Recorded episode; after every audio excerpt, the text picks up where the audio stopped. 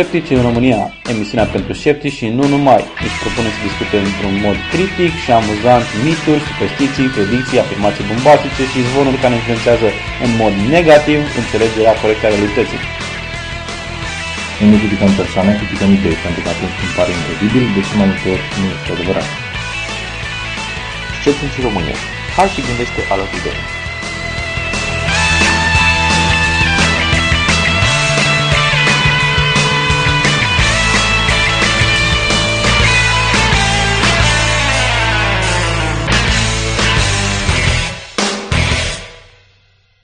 Bine ați venit la Sceptici în România, episodul 32 cu Edi. Miruna. Și Ovidiu. Astăzi, primul episod din 2012 și Ovidiu, înainte de a intra în emisiune, o să ne explice uh, de ce anul 2012 e declarat anul Alan Turing. O să mai facem și o mică privire, o să aruncăm o mică privire pe ce s-a prezis pentru 2011 și s-a întâmplat sau nu s-a întâmplat, depinde cum uh, puteți să priviți. Și avem o rubrică nouă pentru voi, pentru a stârni un piculeț uh, dialogul și interacțiunea între noi. Ok. Uh, Give us a call. da. Uh, Ovidiu, spune-ne, te rog. Alan Turing s-a născut în 23 iunie 1912 uh, și este considerat a fi uh, părintele informaticii moderne. Cu mașina Turing, el a adus o formalizare a conceptului de algoritm și calcul, iar în 1999 Time Magazine l-a numit pe Turing unul dintre cei mai importanți 100 oameni din secolul 20.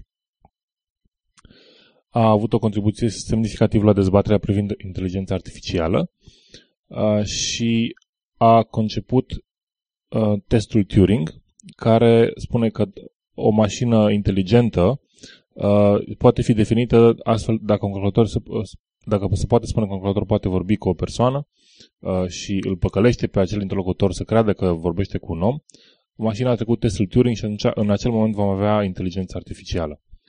Alan Turing a contribuit la descifrarea mașinii uh, Enigma, care încripta uh, cifre germane care descriau mișcările uh, navale ale, ale germanilor, ajutând astfel la câștigarea războiului mondial. Din păcate însă, fiind homosexual, a fost condamnat și uh, a fost condamnat la închisoare în 1952. A murit apoi la scurt timp cu prin cu cianură. Uh, și, uh, dar pentru serviciile lui și pentru că în urma unei petiții online, prim, primul ministru Gordon Brown a dat o declarație în care a cerut scuze lui Alan Turing în numele guvernului pentru modul în care a fost tratat. Și uh, acum, la 100 de ani de la nașterea lui, de la anul nașterii lui, 2012 este considerat anul lui Alan Turing. Ok, pentru 2011 o scurtă mențiune, o, o chestie subiectivă, total subiectivă, aș considera că cel mai bun film uh, sceptic și sceptic în sensul de științific a fost uh, Contagion, pe care vi-l recomand, chiar dacă pe IMDB are 6,9 puncte. Uh, inițial când l-am văzut eu avea vreo, cred că avea 8,9, dar cred că a fost supus unui atac al unor pseudoștiințifici. De ce consider că a fost cel mai bun film din 2011 pe teme de scepticism? Pentru că odată explică foarte scurt că nu este nevoie ca cineva să militarizeze sau să facă mutații ale virusilor, pentru că, în mod natural, virusii, din cauza selecției naturale și evoluției, uh, fac chestia asta singure, fără nicio problemă.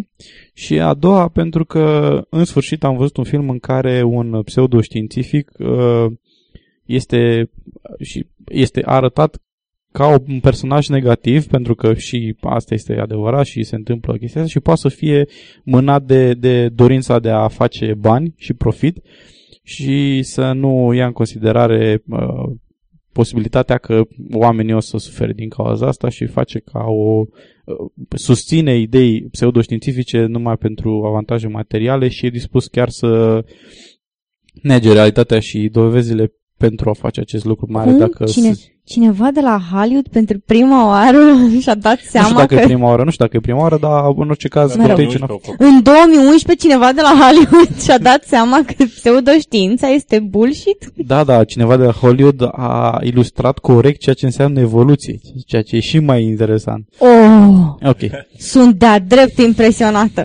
Uh, Mai vreau să menționez uh, în încheierea rubricii de pe calendar uh, că mulțumesc voluntarilor la SUR pentru calendarul științific pe 2011 și 2012 pe care l-am folosit.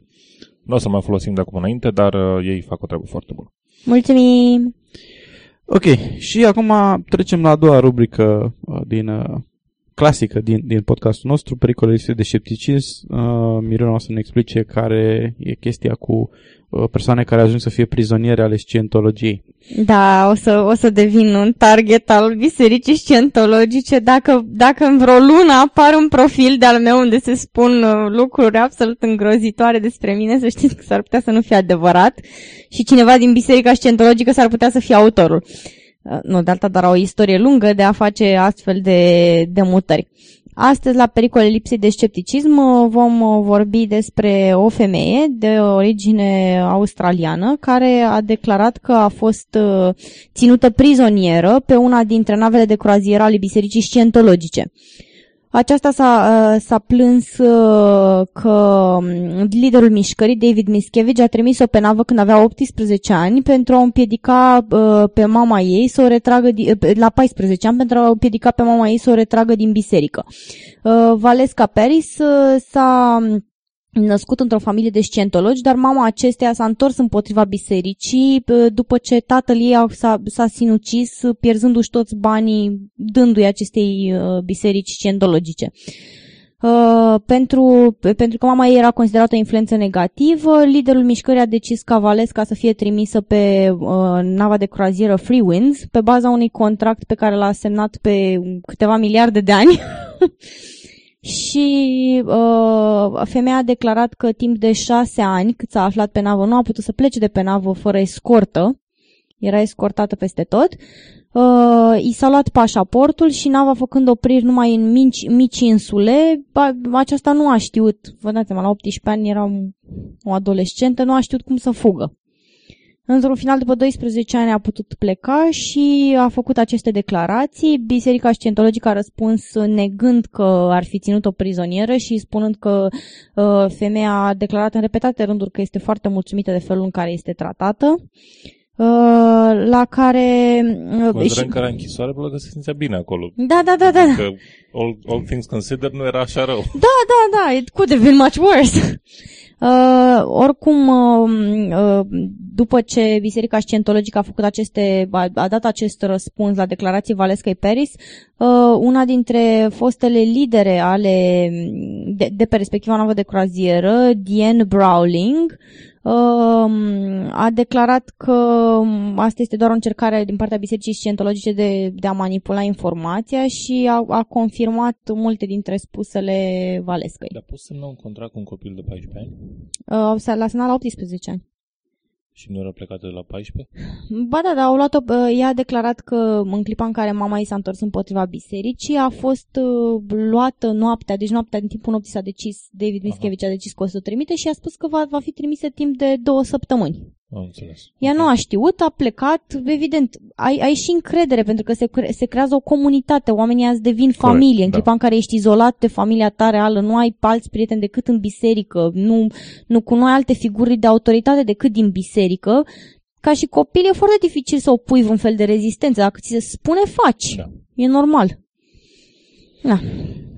Ok, următorul subiect, uh, așa cum am propus, uh, propus, așa cum am promis în episodul anterior lui Ciprian, uh, care ne-a întrebat dacă există cu adevărat hipnoză, uh, îi răspundem acum. Între timp, uh, Vlad Grigorescu, mentalistul pe care l-am intervievat în episodul 21, dacă mi-aduc bine aminte, a răspuns și el uh, și a spus așa, există hipnoză, dar din punct de vedere științific nu e o stare specială așa cum pare, Totul se bazează pe autosugestie. Se folosește în medicină, spre exemplu, în situațiile în care un pacient uh, ce trebuie să, opereze, să se opereze are alergie la anestezia necesară. Este hipnotizat și în măsura în care se poate este operat pe viu.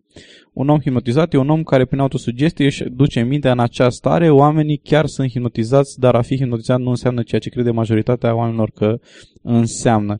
Și este oarecum adevărat ceea ce spune. Se pare că de fapt există o anumită stare în sensul că uh, sunt persoane care sunt predispuse să fie influențabile și uh, culmea și este... influențate. Da, și, uh, și culmea este că uh, în mod paradoxal, uh, semnele care, unul din semnele care n-au fost luate în considerare ca fi caracteristica acestei stări este o privire așa, în gol, o privire Pierdută. o privire pierdută, da. Uh, un studiu multidisciplinar uh, uh, compus din uh, cercetători de la, din Finlanda, de Universitatea Turcu și Alto, uh, un-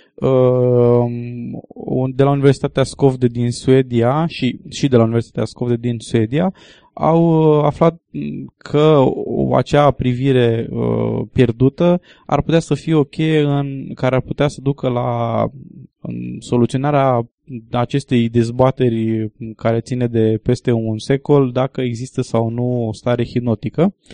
Um, Deci turcul din Finlanda se interesează de hipnoză. nu, așa se numește Universitatea Turcu și Universitatea Alto.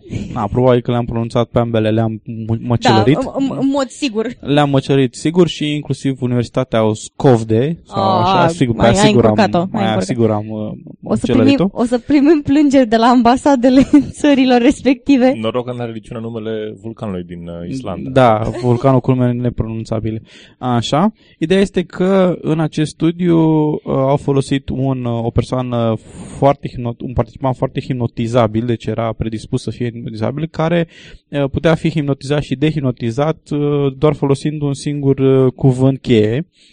Uh, și schimbarea dintre starea hipnotică și starea normală a putut să fie uh, făcută mm, în, în decurs de câteva secunde, astfel facilitând, uh, scuze, astfel facilitând uh, um, un, un, un studiu destul de, de rapid și riguros fără a fi nevoit să se întindă studiu pe o perioadă de, de timp foarte lungă.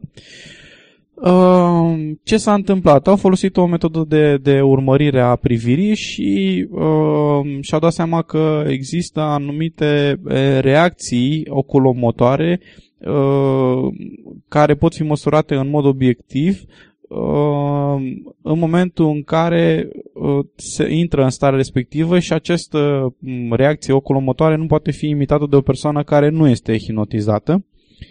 Uh, și acest lucru înseamnă că hipnoza nu mai poate fi privită ca o, o în, în mentalul colectiv ca, ca având loc o persoană care este într-o stare de trezire uh, completă a conștiinței uh, și ar putea să aibă niște consecințe destul de largi asupra psihologiei, uh, neuroștiinței cognitive și deoarece uh, oferă primele indicii uh, și dovezi în, în favoarea faptului că există o stare a minții care Era chiar, necunoscută chiar, chiar era până necunoscută și, și nu fusese uh, Studiată empiric. neconfirmată, n-a fost confirmată uh, anterior. acum. Mhm.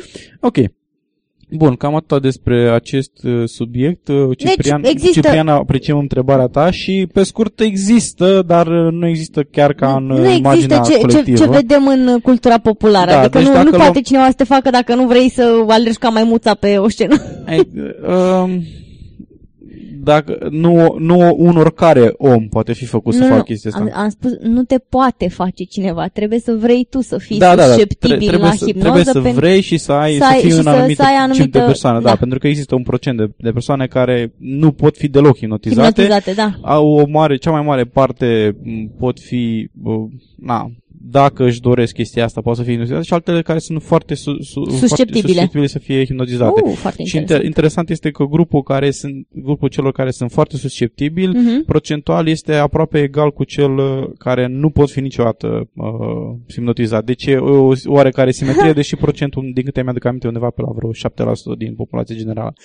Ok, Ah, foarte interesant. da, o altă chestie care vreau să o menționez, uh, avem un uh, clip foarte scurt în care uh, media senzaționalistă confundă privirea cu telepatia și pentru asta o să avem un, uh, un, un mic clip uh, care am, l-am preluat uh, parțial de pe uh, canalul Idiocrassify uh, și o să în felul următor. gânditurile și n-au nevoie decât să ne privească în ochi. Este concluzia unui studiu care explică ceea ce mulți bănuiau deja, că animalele au un al șaselea simț. I love you. Good girl. Puțini câini știu să exprime intonații asemănătoare vorbirii, dar aproape toți sunt capabili să citească gândurile și intențiile stăpânilor. La această concluzie au ajuns și cercetătorii din Ungaria. Câinii știu să interpreteze perfect limbajul de dincolo de cuvinte și nu vorbim doar de gesturi, ci și de privirile sau expresiile feței, arată un studiu la care au luat parte aproape 30 de căței voluntari. Studiile anterior arătaseră că patrupedele pot citi gândurile copiilor, cu condiția să fie vorba despre bebeluși care nu au împlinit încă șase luni.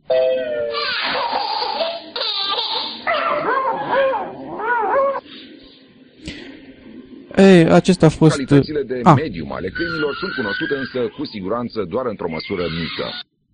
A, ok. Um, n-am uh, vorbit prea mult peste, peste uh, audio care era important. Da, deci ați înțeles. tu, raportul, tu cred raportul că ești confuz, Edi, pentru că asta Stai, nu, de, stai, nu, nu, denotă nu, nu, faptul stai, că stai puțin. presa senzaționalizează, ci că nu știe să citească. Da, a, de, o să vedem acum că nici măcar nu știe să citească m, sau nu se obusă ce să citească.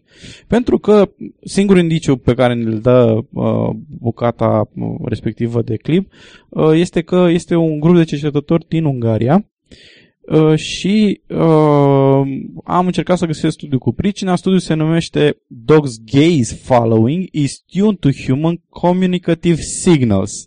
Deci, uh, pe românește, privirea câinilor este uh, legată de semnale comunicative ale oamenilor. A- Adică și mai pe românește Indici- câinile te indici- poate urmări cu privirea. Da, de, da, te, te poate urmări cu privirea atunci când îi dai anumite indicii non-verbale, probabil și verbale, uh, că trebuie să facă o anumită chestie. Deci, practic, nici gând de telepatie. Uh, mai mult de asta, la, uh, primul segment, dacă rețineți, a fost uh, uh, o chestie legată de cum uh, poate să exprime niște cuvinte, uh, cred că o cheamă Mișca pe cățeaua respectivă, e destul de faimoasă pe internet, care nu are absolut nicio legătură cu, cu, cu studiul respectiv, dar spre sfârșit se spune că oarecum uh, segmentul spune că există o legătură în special între câini și copii sub șase luni. Da, eu, eu am înțeles că m, câinii poate să citească telepatic gândurile copilor sub șase luni. Cam Ei, asta era. bine, acum haideți să vedem de fapt ce, ce spune rezumatul, uh, ce spune abstractul uh, lucrării. De fapt, abstractul lucrării spune așa, că s-a observat o chestie de genul că copiii sub șase luni, preverbali, uh, sunt în stare să urmărească și ei Cu uh, privirea. privirea atunci când îi se dau anumite indicii non-verbale. Deci, uh, și această, acest lucru s-a observat evident la copii sub șase luni. Și, de fapt, studiul ne spune că s-a împrumutat metoda prin care s-a observat acest lucru la copiii sub șase luni și a fost adaptată la câini Ca să poată studia ca să poată comportamentul studia câinilor. comportamentul. Și din, din faptul că oamenii, de cercetătorii de la universitatea din, uh, acea universitate din Ungaria, Erno, Teglaș, Ana, Gergely și Na, așa nu, te, departe, nu te mai chinui, nu te da, mai chinui. așa, care sunt, uh, fac parte din Centrul de, de, de Dezvoltare Cognitivă de la Universitatea Centrală Europeană din Budapesta. Uh, mai este și un uh, grup de cercetare comparativă a comportamentului de la Academia uh, de Științe a Ungariei uh, și Departamentul de Etiologie de la Loran Ötvös Tu chiar vrei din să- Budapesta. Tu, tu vrei, să, vrei să chinui ascultătorii în ok. episodul ăsta? Da, ok, vreau să chinui și să, să, uh, să, să violez uh, în, în ureche. În ureche. Așa, uh, ca să împrumut o, o chestie care o să o ascultați mai târziu în episod. Uh, Așa, ideea este că, practic, acești cercetători au preluat o metodologie dintr-un S-au studiu inspirat. care, s-au inspirat dintr-un studiu care a, care a avut ca obiect de cercetare copiii sub șase luni. Și din chestia asta, ProTV a înțeles și a, uh, a înțeles că ProTV sau era antena? Una dintre- Ok, nu, cred că era contează. ProTV-ul. Nu, cred că era antena. Nu contează. Oricum, E, e irrelevant. Media, Media. media. nu contează. A înțeles că câinii sunt în special telepați cu copiii sub șase luni. Cât de departe poți să fii și în plus de asta, în studiul nici nu arată nimic de telepatie, ci indică niște... Deci, uh, tu, tu nu înțelegi, e foarte dificil, stai, vii la muncă dimineața și te obosi, te apuci tu să citești studii, studii, cine citește studii? Da, dar mie mi-au trebuit două minute să găsesc abstractul și Două- să văd ce scrie în abstract. Două minute în care puteai să bei o cafea. Sau să mai schimb o bârfă cu colega. Exact, exact, Ok, te-ai prins, bun, am vezi, înțeles. înțelegi? Am înțeles. Ok. Bun, uh, cam atâta. Acum Ovidiu să ne spună ce predicții au ieșuat în 2011 și ce predicții se fac pentru 2012. Spune-ne, Ovidiu, iluminează-ne. Nu, eu nu, eu nu fac iluminări. Carmen Hara face iluminări. asupra Excepția atunci când viitorului. îți iei o lanternă. Da. Uh, asupra viitorului. Și am avut curiozitatea să mă uit la predicțiile ei făcute în 2010. În 23 decembrie 2010 a publicat în Ring uh, un articol în care spunea că o să se întâmple multe lucruri în 2011. Cum stărna 2011? Hai să vedem ce s-a întâmplat. Și o să încep cu declarațiile mondene, uh, în care a spus așa, categoric Andreea Marin și Ștefan Bănică Junior vor mai avea încă un copil împreună, cel, cel mai probabil un băiat, pentru că cine stă șanse. Da. Și N-au avut. Ea va anunța în 2011 că e însărcinată. Acum, da. Uh, ok, chestiune de ce a spus Carmen Hara asta? Pentru că în februarie 2010 Andreea Marina a zis că își mai dorește un copil, adică dacă se întâmplă să fie însărcinată, o să-l facă. Foarte frumos, na. Nu, Uh. uh, îți zic eu, cred că a fost confuză doamna Hara și credea că sarcinea aia fantomă, știi, în care ai toate simptomele, dar de fapt, there's no baby. Așa, ok. Deci evident Andreea mai zis că, da, da, ok, o să mai fac un copil. Iar, uh, iar uh, Carmen Hara a spus, o să mai fac un copil, da, da, da, cu siguranță. Ok. Mai departe. Și în 2011, Monica și Irene Columbeanu rămân separ- departe unul de celălalt. Spunem ceva evident. Sunt ca divorțați în presiuni din 2009, cât în celor e o glumă în care nu mai crede nimeni. Adevărat că am găsit un articol, în, un, uh, un clip în care îi spunea Monicăi că va mai găsi, va mai întâlni cu un bărbat uh, și că nu e uh, Irinel bărbatul pentru ea. Eh, uh, pe de altă parte, în 7 decembrie 2010, uh, Monica Columbeanu spunea că ea vine în țară doar pentru uh, copil și pentru prieteni și pentru muncă, nu pentru soțul ei. Uh, deci, na. Deci doamna Hara a demonstrat cu succes că în, în, Știe să spre, citească presa. spre, spre deosebire de media, ea chiar știe să citească. Da, cred că, că- sunt sigur că știe să și scrie, pentru că are cărți. A, am înțeles. Suntem Pardon, compleți în îmi partea cer asta. scuze. Nu, e- este, este și psiholog. Uh, ca și meserie, este psiholog. Și nu m-ar mira să fie avut uh, întâlniri cu diverse personaje din, din media uh, și, să, și să-i fi ascultat spunând problemele lor ca unui psiholog și de unde, na, poți să faci multe... Ok. Faci, o- faci uh, worm reading, practic. Exact. Uh, apoi, o trecem la politică. Alegerile anticipate, am mai spus, vor avea loc în România. 2011 vine pe tot globul cu schimbări bruște de președinți și forme de guvernământ. Vor fi cu tremure politice pe tot mapamondo și anul debutează cu lovitură de stat. Iar România, unde starea de spirit general se acutizează, nu e ocolită. Ok. Pom, pom, Apoi cu pom. Băsescu, care o să plece uh, și, ap- și, cel mai important, uh, Vine băse, pleacă băse, ne rămâne în tot cu băse. revolte pe stradă câte vrei și constante, indiferent de anotimp, lumea este extrem de mulțumită. Vor fi probleme cu armata care putea ieși în stradă. Armata! Vor fi lupte de stradă ca un fel de mineriadă. Armata iese în stradă în momentul în care face defilări pe 1 decembrie, de exemplu. Ok. Fie Uh, ploaie, fie vânt, eu la mineriadă mă avânt. și, cum, după cum vă amintiți cu toții, uh, oamenii s-au omorât pe stradă în 2011. Da, Da, da, da, da. Uh, A, asta s-a întâmplat în ianuarie, februarie, martie, noiembrie, decembrie. Nu mi-aduc aminte în care. Cred, cred, că am, cred că am amnezie, dar nu, cred Da, că- sigur s-a întâmplat. Te- te-a nu-ți mai prins- amintești te-a prins pentru că vreun- Nu mai știi exact în care din luni. Nu Pentru mai Da. că- știu în care din luni, că a fost Da, a atât de fost multe, atât de multe. multe. evenimente, Da, încât da. eram uluit cât de multe a ghicit Carmen Hara. Și nu uitați Da. de, de faptul că Băsescu... Scuze, n-a ghicit, a prevestit. A prevestit, da. Și nu uitați că Băsescu trebuie să-și dea demisia, pentru că, na. Da, Păi așteptăm. după Așteptăm cum a- demisia lui După cum am spus Băsescu. mai devreme, vine băse, pleacă băse, ne rămânem tot cu băse. Așa. Uh, ok, deci avem trei ratări din trei predicții. Poate 2,5. Rată dacă de o- succes 100% la Ea, eșec. ea, spune, no, ea spune 97, care este rată de succes 97%. Păi are rată de succes la eșec. da. Așa. Apoi, uh, cu tremur, bucuria românilor. E, e fantastic cum noi avem Oh, un cutremur, nu! avem ultimul cutremur acum 30 de ani, dar încă ne temem de cutremure, de parcă, na, nu e o chestie normală. Da, mie întotdeauna treaba asta cu cutremurile mi-a plăcut foarte mult, pentru că majoritatea oamenilor nu înțeleg că dacă ai cutremure mici și dese, e un lucru bun. E un lucru foarte bun. Îți dorești cu tremure mici și dese. Nu-ți dorești să fie o perioadă absolută de calm, ca după aia să vină unul de 8 grade pe scara Richter și să te... Mă rog, 8 grade, cum se mai spune pe scara Richter, îmi cer scuze. uh, și să-ți dărâme casa în cap.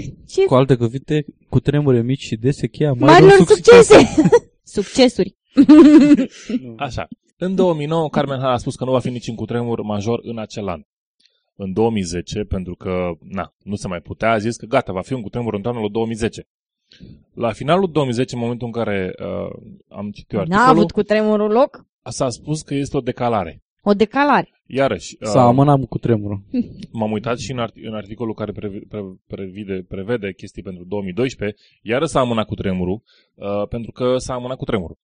Băi, nene, deci femeia asta a făcut din timp programare, a stat la coadă, da? A, a făcut acolo booking la cutremur. Și când să vină cu tremurul, i-au tras Iar capul și au nu mai amânat-o. sunt în stoc. Da, rămăseseră fără cutremure. Așa. Uh, S-a- alte s-a- predicții despre oameni politici. Emil Boc. Uh, nu-l mai văd premier. El nu se înțelege cu Băsescu, adică se, par, pare că se înțelege cu Băsescu, dar nu e chiar așa cum crede lumea. Doamna Carmen Hara stă prost cu privirea. Eu, eu nu-l vedeam pe Boc premier de când a, l-a luat funcția, dar mă rog.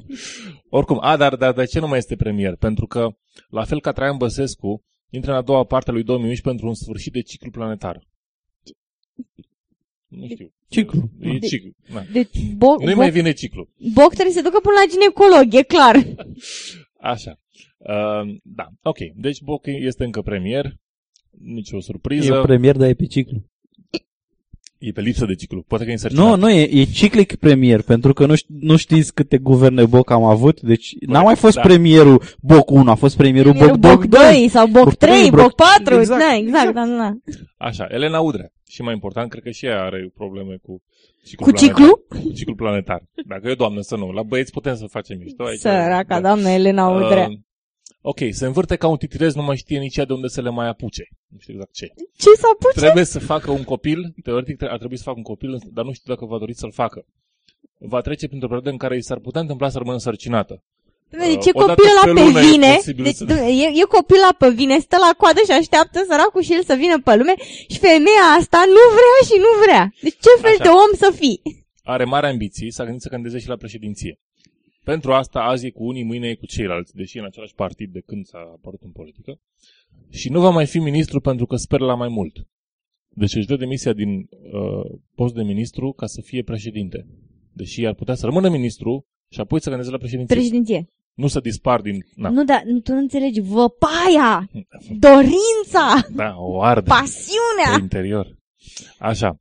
Uh, ok. Și acum să trecem la 2012. Articolul este din 23 decembrie 2012, exact la un an, deci se potrivesc foarte bine. O să Da, fac la fel și în spune-ne, 2013, spune-ne. Te rugăm. dacă nu murim cu toții. Da, Uh, ok. Esența prezicilor pentru 2012. Colaps financiar, cade moneda euro și aparent și leu. Uh, și o să Oh, no! Rămâne fără economie, ne întoarcem la economia agrară de schimb. lumea o să renunțe la computere, pentru că nu sunt utile la nimic. Așa. Grecia va da faliment cu totul. Pen- A, și ca să nu, ca să nu, să nu uit să menționez, va da faliment pentru că ei au inventat numerologia și uh, țara care a inventat numerologia va fi prima afectată de criză financiară. Nu? Da, Raționamentul Sau e de- fantastic. Sau, sau Da, da. determinarea calendarului maiaș. Nu, pe, pe, pe același principiu, uh, primii care vor renunța la energia atomică vor fi americanii pentru că ei au folosit-o primii. Aha, exact, da, logic. Are clar. sens. Da, este perfect logic. Așa. Și cel mai important, uh, cel mai mare eveniment al anului 2012 se va întoarce Iisus Hristos. pentru că așa cum scrie în Biblie, și vă rog să găsiți versetele, uh, scrie în Biblie, uh, îl citează Carmen Hara pe Iisus, spune, mă voi întoarce peste 2000 de ani când veți înțelege alt, altfel viața pe pământ.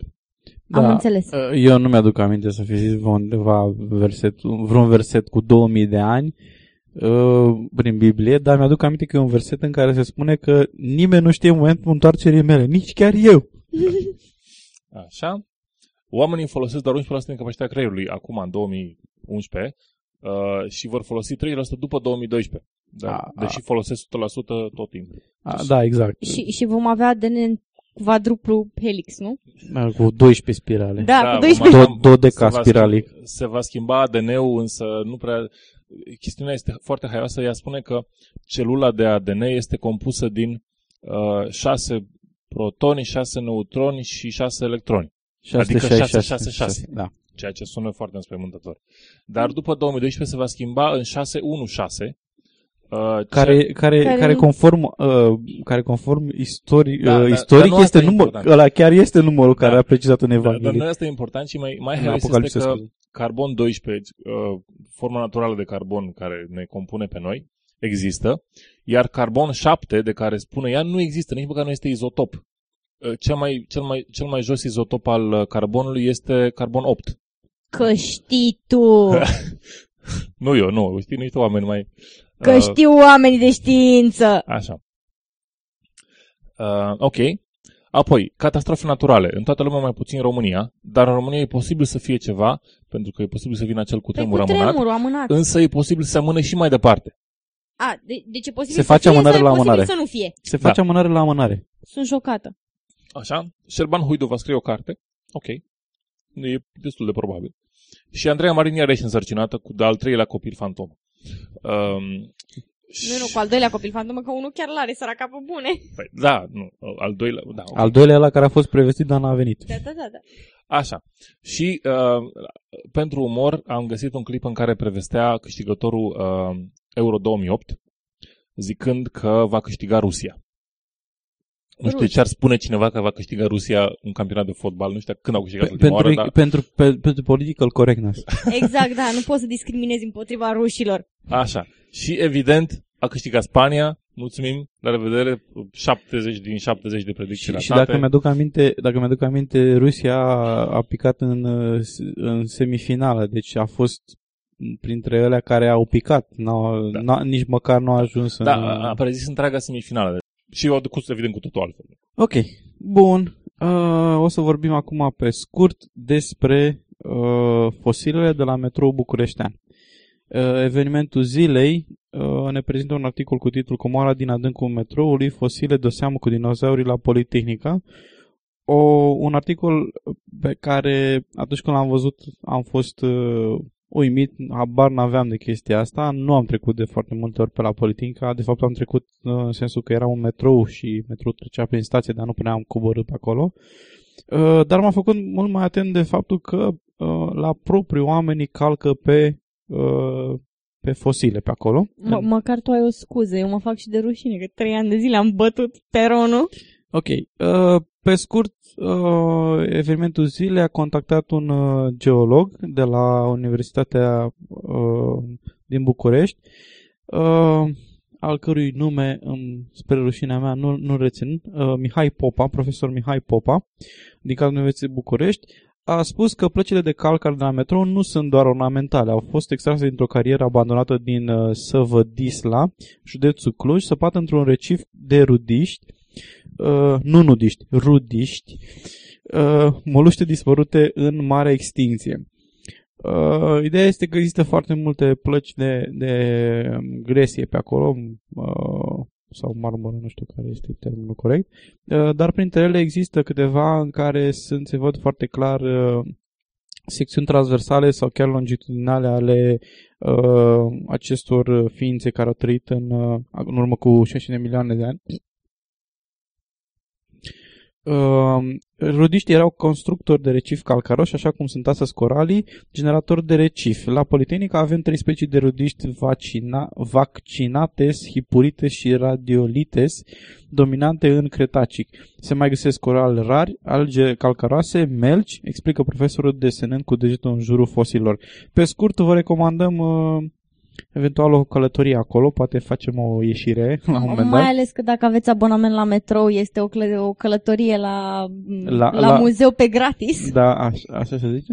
Uh, și interesant este că uh, uh, conducerea Metro Rex dorește să organizeze un fel de galerie, un fel de, mm, cum să zic, o, o, Muzeu. un fel de muzeu. O, ideea este că vor să sublinieze importanța acestui lucru uh, și citatul uh, de la uh, gen- directorul general al Metro Rex, Gheorghe Udriște, zice așa, suntem în discuție cu proiectanți, proiectanții să montăm un panou unde să specificăm originea marmurei respective și specificul fosilelor. Știu de această comoară de prin anii 90. Lucru care este de apreciat, este pe acel articol, uh, este și un clip, uh, vă recomand să îl vedeți și vă recomand să mergeți chiar să vedeți uh, la Politehnica uh, lucrurile astea. Uh, când am mai trecut cu metrou pe acolo, din metrou m-am uitat uh, pe peron și se văd în unele locuri, depinde de locul în care ești în, uh, în metrou, m, poți să ai norocul să vezi uh, uh, chiar pe marginea peronului uh, aceste plăci. Pe scurt, Foarte frumos. pe scurt, uh, apreciez foarte mult ceea ce a făcut evenimentul zilei și uh, vă recomand să mergeți acolo și să vedeți. Felicităm evenimentul zilei care nu mai că știe să citească din câte am văzut noi până acum, dar Da. da. e și interesat de știință. Și a fost în stare să contacteze pe cineva care este Da, specialist în care să fie domeniu competent. Să, să fie competent și să-i ceară părerea, pur și da, simplu. da, da, foarte frumos. Ok, bun. Uh, acestea fiind zise, trecem la uh, interviul cu Cristina Rad. Sperăm să vă placă. Interviu făcut la Denkfest în uh, 2011. Ne reauzim după interviu. Audiție plăcută. Alături de noi se află Cristina Rad, blogger român, după cum uh, s-ar putea să știți. Îmi pare rău că înregistrăm în engleză, deși podcastul nostru este în română. La cererea Cristinei facem interviu în limba engleză. Acum vor crede că nu cunosc româna deloc. Vreau să postez și eu înregistrarea pe blogul meu și altfel nimeni nu o va urmări dacă este în limba română. Deci ne puteți spune câte ceva despre tine, ne poți spune câteva ce despre, despre tine, te poți prezenta? Sunt Cristina Rad și por- postez prostii pe internet. Ok. Și când ai devenit sceptică? Nu aș putea vorbi de momentul exact când am devenit sceptică, dar am început să am îndoieli legate de dogme în jurul vârstei de 14 ani. Totuși a fost un proces de durată. Am început să mă îndoiesc de religie și mă îndreptam către deism. Încă mai credeam într-o formă de Dumnezeu, dar nu în Dumnezeul creștin, și după aceea am devenit agnostică. A fost un proces care a durat câțiva ani. Poți să ne mai spui și alte lucruri ciudate în care, care credeai?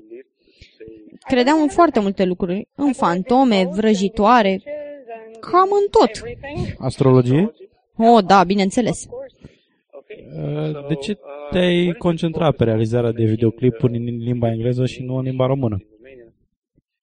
Uh, Nu am nicio bază științifică pentru a spune asta, dar cred că majoritatea românilor care au un computer și se uită la videoclipuri pe YouTube cunosc limba engleză măcar într-o mică măsură.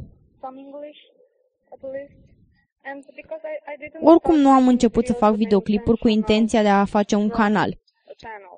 Am început proiectul încercând să-mi expun punctul de vedere față de anumite persoane care nu credeau că devenisem atee. Din câte știu, primul tău videoclip a fost provocarea blasfemică, nu? Da, exact. Nu aveam intenția de a continua. Am crezut că va fi singurul videoclip pe care îl voi face. Ai cumva planuri ca la un moment dat să te adresezi audienței române în limba română? Mi-ar plăcea ca la un moment dat să nu mai limitez la activismul pe internet și să fac ceva și în viața reală. De exemplu, cum ar fi Denkfest-ul? Nu știu dacă sunt prea optimistă, dar aș, putea spu- dar aș spune că în 5 ani poate că am putea face așa ceva și în România. Care au fost uh, temele pe care le-ai abordat în uh, prezentarea, în discursul tău la, la Denkfest? Am discutat despre promovarea scepticismului online, care sunt cele mai bune metode de a face acest lucru. Am vorbit și despre scopurile și direcția care trebuie urmată și alte lucruri de acest gen. Deci, aflându-te într-un grup uh, de experți, ai putut purta o discuție care se concentra pe subiect decât pe persoana care vorbea? Am fost șapte și fiecare dintre noi am vorbit un pic despre noi și am vorbit câteva minute despre astea, iar apoi ni s-au pus întrebări, dar tema centrală a fost promovarea scepticismului. Știu că lucrezi la un proiect, un Dumnezeu nerezonabil. Cum, cam cum merge proiectul?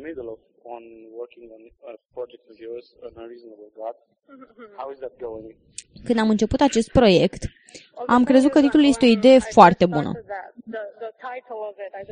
Acum îl urăsc. Mă gândeam că se referă la dualismul problemei, credința într-un Dumnezeu care este improbabil, dar pe de altă parte, dacă un Dumnezeu ar exista, acesta ar trebui să fie considerat nerezonabil în acțiunile lui, mai ales dacă vorbim despre un Dumnezeu creștin.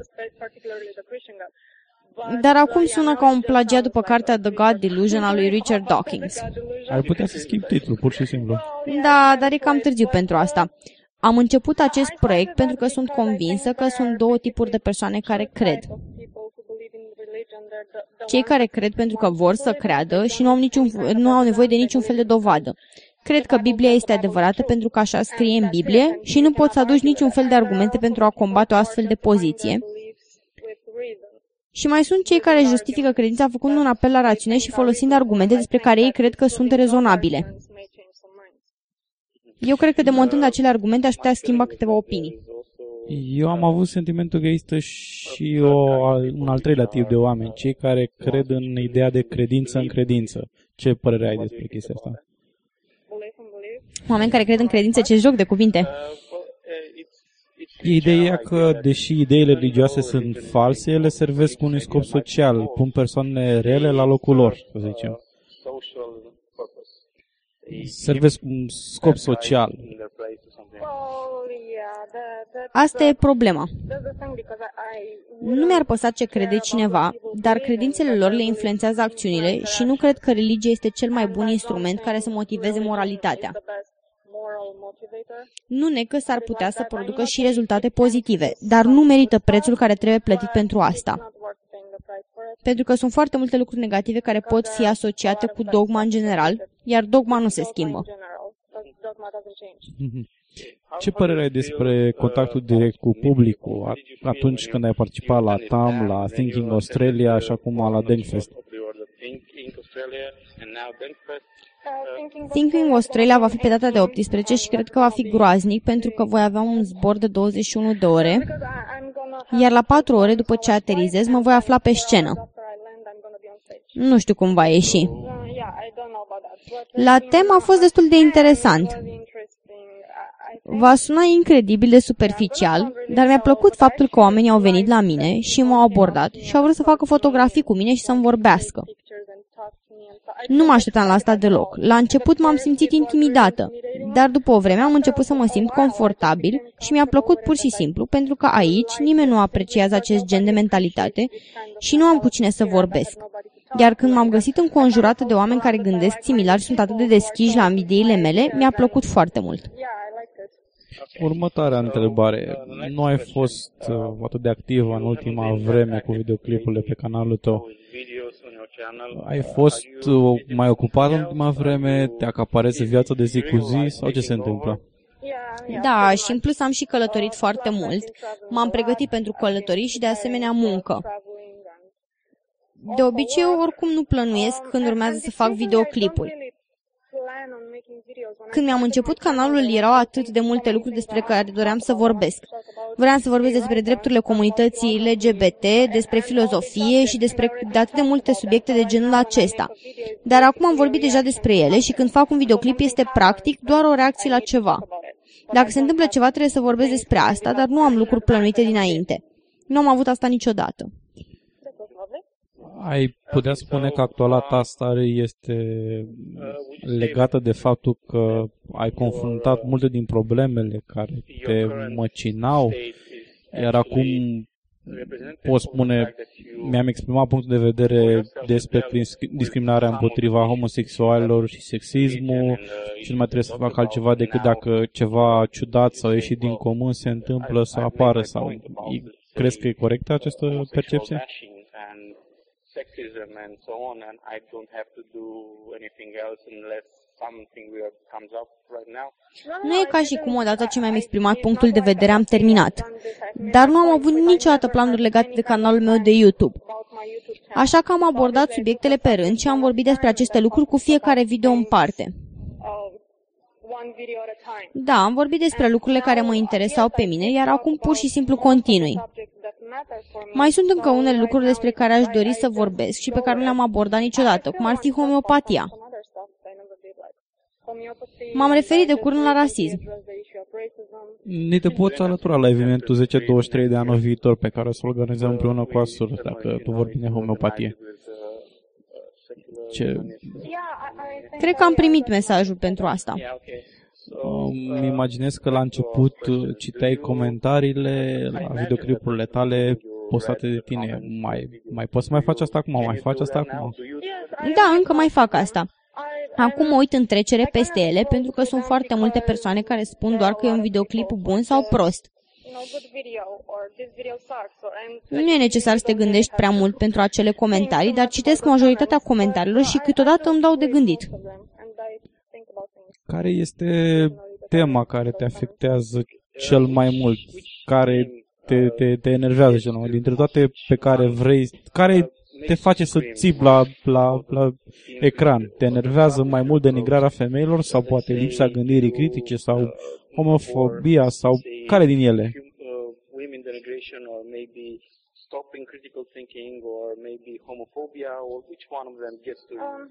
De obicei, lucrurile de care îmi pasă cel mai tare sunt cele care bă, provoacă cea mai mare suferință în societate și intoleranța este unul dintre lucrurile care mă înfurie cu adevărat. M-am gândit că homofobia a fost lucrul care m-a enervat cel mai tare atunci când am făcut videoclipurile, dar recent am descoperit că problema realismului rasial, care este o formă foarte sofisticată de rasism, mi-a testat limitele.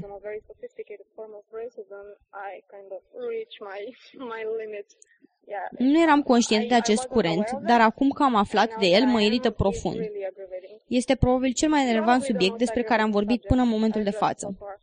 Poți să fii întotdeauna surprins de, de prostiile pe care le pot inventa oamenii.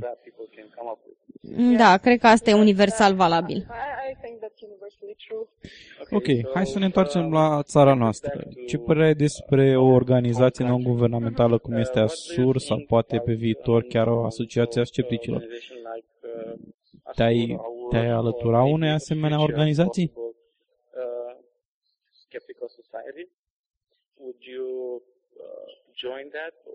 Bineînțeles, sper că la un moment dat să avem conferințe și evenimente de acest tip. Am spus că sunt optimistă pentru că mi-aș dori ca asta să se întâmple în 5 ani. Dar probabil că va dura mai mult de atât. Nu sunt prea bună la predicții. Este o mișcare în expansiune, dar crește foarte încet. Vreau să te întreb, ca o întrebare suplimentară, dacă crezi că sunt necesare asemenea asociații. Crezi că un astfel de activism într-o organizație ți s-ar potrivi mai mult decât rolul de activist pe internet sau sunt două fațe, fațete ale aceleași monede? Cred că abordări diferite funcționează pentru oameni diferiți. Este același lucru când îți stabilești abordarea personală. Poate fi foarte agresivă, de tipul docking, sau poate poți să fii foarte politic. Vei ajunge la oameni și îi vei influența, dar oameni diferiți. Deci, ce, ce planuri de viitor ai? Dorești să-ți termini cartea sau... Na. Nu mă pricep deloc la făcut planuri. Nu am făcut niciodată în viața mea planuri. Nu am nici cea mai vagă idee ce se va întâmpla. Acum 12 ani și jumătate am făcut un videoclip, iar cu o lună și jumătate în urmă mă aflam la New York. Nu m-aș fi gândit niciodată la asta, nu aș fi putut să o prezic. Nu am habar de viitor. Ok, atunci poate ne poți spune despre experiența ta la The Amazing Meeting. Ai recomanda unui sceptic român? Bineînțeles, pentru că se combină știința cu distracția. Și îmi place și această conferință, Denkfest. Este un lucru amuzant. Nu știu dacă se regăsește și, regăsește și aici, dar la TEM se punea accentul pe a spune că e o conferință a scepticilor, nu a ateilor. Dar apoi toți vorbitorii au dat clar de înțeles că sunt atei. A fost un lucru amuzant. Erau mulți oameni din audiență care nu erau atei și poate și-au schimbat un pic punctul de vedere. Sau poate că doreau pur și simplu să vadă o anumită persoană vorbind. S-au dus acolo doar să-l vadă pe Richard Dawkins, spre exemplu. Ai vorbit singură sau ai făcut parte dintr-un grup? Am făcut parte dintr-un grup. Și ne poți spune câte un pic despre subiectul pe care l-ai abordat? A fost același subiect pe care l-am abordat și acum. care e cea mai bună abordare pentru a răspândi scepticismul. Nu ateismul, ci, ci scepticismul și gândirea critică. Am vorbit despre blogurile noastre și am dat sfaturi unor blogări începători despre cele mai bune metode.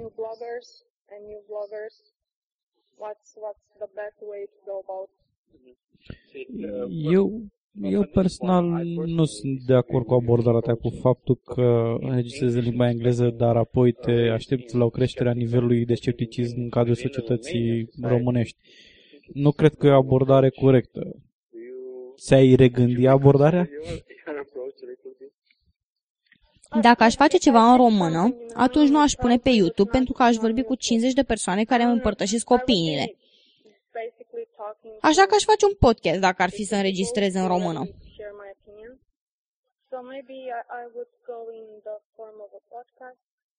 M-am uitat pe statistici și nu sunt mulți români care urmăresc blogări.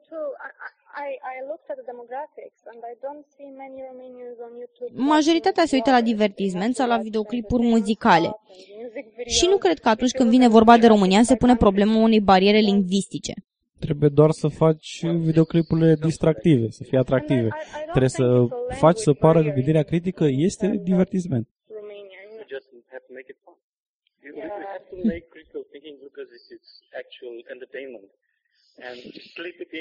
Trebuie să strecori așa, să strecori pe niște Ăsta a fost unul dintre lucrurile discutate în grupul de la TEM, că trebuie să fii foarte distractiv și comercial. Nu sunt neapărat de acord cu asta, nu cred că ar trebui să fie un efort.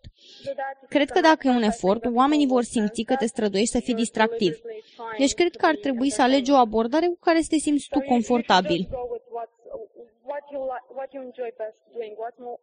Ce, ce te bucură pe tine cel mai mult să faci?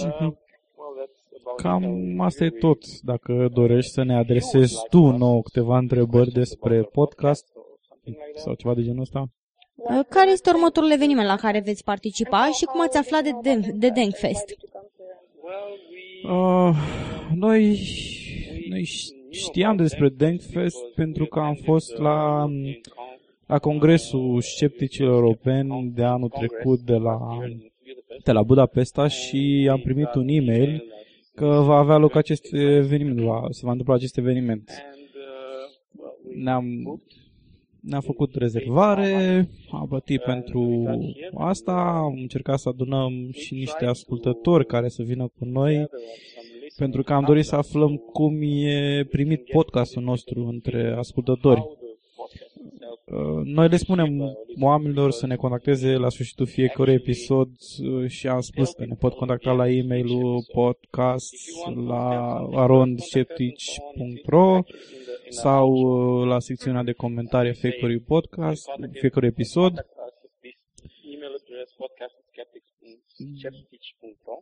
Da, dar um, cred că următorul pas pentru noi va fi următorul congres al scepticilor care va avea loc anul viitor în Berlin.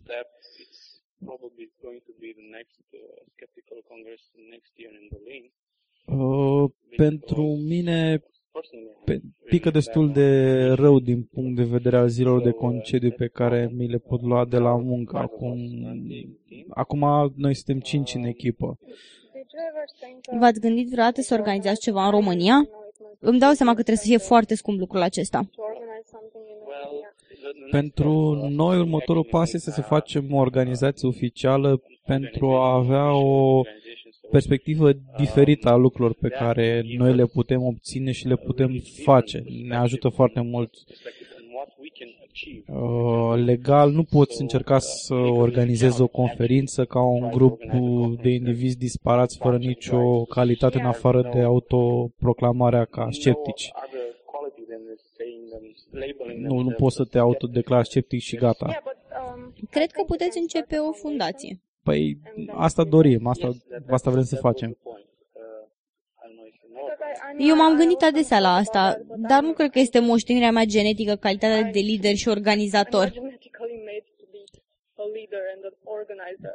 Poți fi tot ceea ce vrei tu să fii. Glumeam. Ceea ce vreau să spun este că nu mă pricep să organizez lucruri și să pun lucruri cap la cap și sunt convinsă că ar ieși un dezastru dacă aș încerca să fac asta. Știu asta. Poți să devii membru de onoare al organizației noastre dacă dorești asta sau chiar poți să te implici.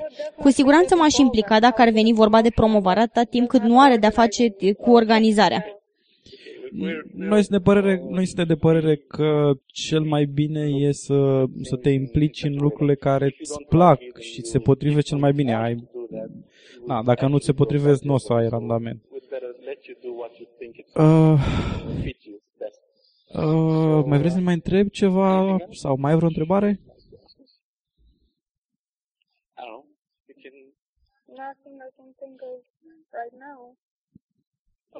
That, that would be Nu mă pot gândi la vreo întrebare. Asta ar fi principala mea preocupare, să fac ceva în România și știu că sună ipocrit din partea mea pentru că vorbesc în engleză, dar nu cred că limba este o barieră. Nu știu pe nimeni care să aibă computer să nu vorbească în engleză.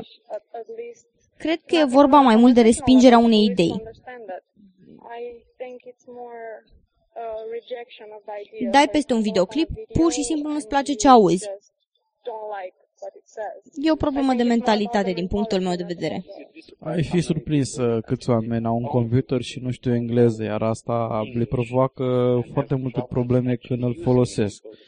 Uh, sperăm că la un moment dat în viitor vom avea o ofertă pentru a ne putea face emisiunea la, la un post de radio pentru a ne crește audiența cu oameni care nu sunt în grupul nostru restrâns. Uh, este genul de, de lucru care credem noi că se potrivește mai bine cu ceea ce vrem să facem. Deci să ne extindem în afara comunității. Na, nu, nu în cercul nostru restrâns. Da, mai, mai mult decât comunitatea în sine. Da, în, în comunitate oamenii gândesc asemenea nouă. Dacă ajungi la un radio, ai acces la oameni care pot da peste emisiunea ta în mod accidental. Uh, pe internet asta nu prea se întâmplă și cred că de asta ai observat și statistici destul de neîncurajatoare, să zicem, ciudate, pentru că dacă nu te interesează subiectul, nu vei da peste el pe internet. Deci nu, nu prea poți să ajungi la el din întâmplare. Sau chiar dacă dai peste el, treci mai departe. Da. Ok. Cam asta era și ideea mea. Dacă nu vrei, nu. Oricum, mulțumim pentru acest interviu. Mulțumesc că m-ați avut. Asta a sunat ciudat. A, oricum, mulțumesc pentru acest interviu. A fost o reală plăcere și poate că ne vom, ne vom întâlni în viitor și, și na, mai facem un alt interviu.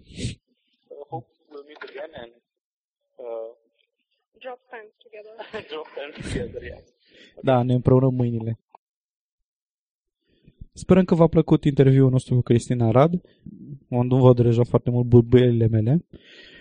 Dar acum o să vorbim puțin despre Christopher Hitchens, care a decedat pe 15 decembrie 2011 uh, și cum uh, Christopher Hitchens este un uh, adevărat susținător al uh, scepticismului. Ovidiu? Da. Uh, din lucrările lui am, am luat uh, cartea despre Maica Tereza și uh, trebuie spus că Christopher Hitchens a fost primul, din câte știu, care a adus în, uh, în imaginea publică partea negativă a acțiunilor Maicii Tereza cât ea era încă în viață. Practic, Maica Tereza a înființat o, un uh, ordin, da, un ordin, un ordin Da. uh, bisericesc în care rolul uh, membrilor era să ofere îngrijire săracilor și celor fără, fără case. Asta s-a întâmplat mulți ani. În anii 60 este, este fondat, dar în 96 s-a a adus prima oară în uh, imaginea publică întrebarea exact ce se întâmplă cu banii pe care îi primește această caritate și uh, cum sunt tratați oamenii în uh, locurile în care îi primesc uh, membrii ordinului. Și în casa din uh, Calcuta, în uh, casa fondatoare, mai mulți oameni au fost voluntari și au venit înapoi cu povești înspăimântătoare despre cum sunt tratați oamenii acolo. Uh, Sau cum nu sunt tratați. Sau cum nu sunt tratați, da. Uh, De asemenea, mai multe uh, jurnale științifice au criticat lipsa de standarde medicale, de exemplu, faptul că se refoloseau ace sau nu erau sterilizate acele când se făceau injecții bolnavilor. Bolnavii erau ținuți pe paturi metalice unul lângă altul, indiferent de bolile pe care le aveau, și indiferent dacă erau contagioși sau nu, sau se puteau îmbolnăvi unul de la alții, uh, nu, nu conta asta foarte mult. Uh, ei erau puși unul lângă altul și, și tratați sau ajutați, spălați, am înțeles, însă nu, nu tratați uh, din punct de vedere medical corect. Astfel încât am văzut o statistică în care din 80 ceva de mii de oameni admiși în, uh, în case, 34 au murit. E adevărat că mulți oricum ar fi murit, însă este totuși uh, destul de mare numărul, astfel încât să, să nu ar ridice niște întrebări. De- deci cât erau 30 și... 34 din 80 ceva de mii. 34 din 80 și ceva de mii? Da. Doar 34 de persoane din 34 de mii. 34 de mii din 80 ceva. Deci aproximativ 45%. Unul din trei, așa. Aproape Uh, unul din trei. Uh, nu mai țin minte care era procentul la studiu comparativ care a analizat pentru prima dată eficiența examinării, dar cred că, cred că putem să comparăm destul de bine chestia Da. asta. Uh, E adevărat că oamenii care, care erau primiți acolo de multe ori nu aveau unde altundeva să se ducă și că primeau un fel de at- atenție, mai mult decât ar fi primit pe stradă, însă asta nu explică abuzurile uh, la care erau supuși. Ex- ex- există mai mulți oameni care s-au oferit voluntar și care și-au uh, exp- exprimat experiența pe, pe blogurile personale. Aveți un link în, în notele podcastului, episodului. Și sunt într-adevăr șocante. Și mai este o poveste de spus care arată cumva uh, faptul că nu este ceea ce făcea Maica Tereza era mai puțin ajutoarea, ajutoarea persoanelor și mai mult uh, susținerea unor, unor idei religioase. În anii 90, aripa uh, din America a, a Maicii Tereza a, a primit în, pentru utilizare gratuită două clădiri uh, care urmau să fie transformate în uh, case pentru săraci și cei fără de casă, uh, în aj- un fel de uh, spital sau un fel de Ok, nu, bine, Da. da. le-a dat în folosință. nu le-a dat în contează. folosință niște clădiri pentru a fi modificate. Dar primăria a insistat să se facă facilități pentru persoanele cu dizabilități, asta însemnând un lift.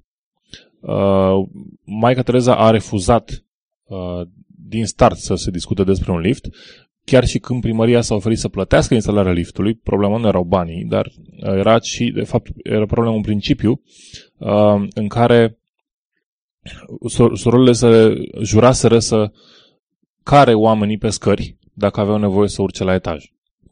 Și aici se ridică problema, ok, dar de ce vrei să pui un om care oricum are dizabilități și ar vrea să se descurce singur, de ce trebuie să-l obligi să fie cara pe scări? Pra- practic să-l umilești. Adică, Da, e- dacă e o nu formă de permiți- umilință. Nu-mi permiți să, să mă descurc singur în condițiile în care aș putea să fac asta, uh, mă obligi să fiu umilit și la mâna altora.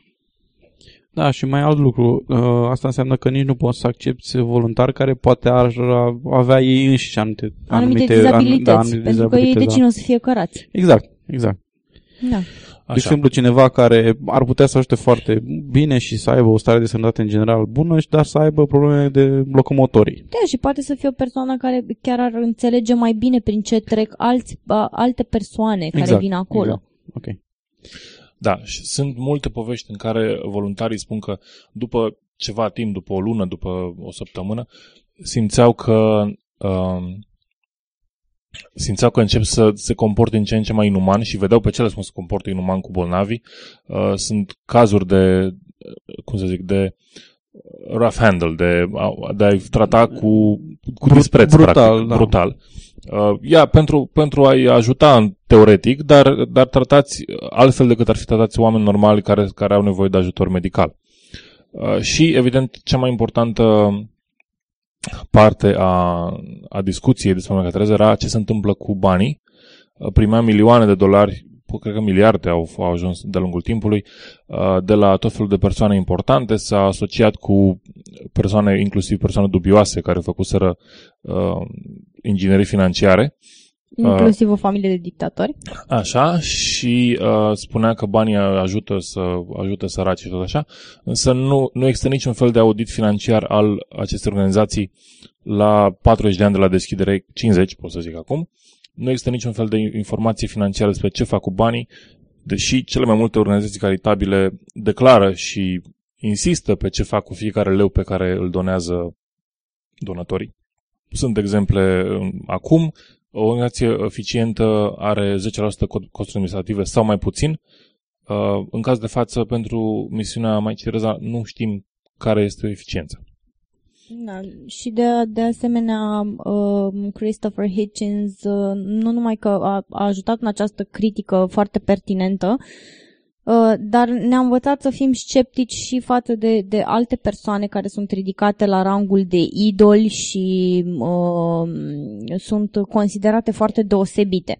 Uh, el a mai lansat critici uh, la adresa lui Bill Clinton, uh, Henry Kissinger, uh, Uh, și Maica Tereza în texte mai lungi și în texte mai scurte a, l-a, uh, i-a criticat pe Mel Gibson, pe cel de-al 14-lea Dalai Lama, pe Michael Moore uh, și pe Ronald Reagan, care, după cum bine se știe, este un, uh, un idol al republicanilor, este de neatins din punctul lor de vedere.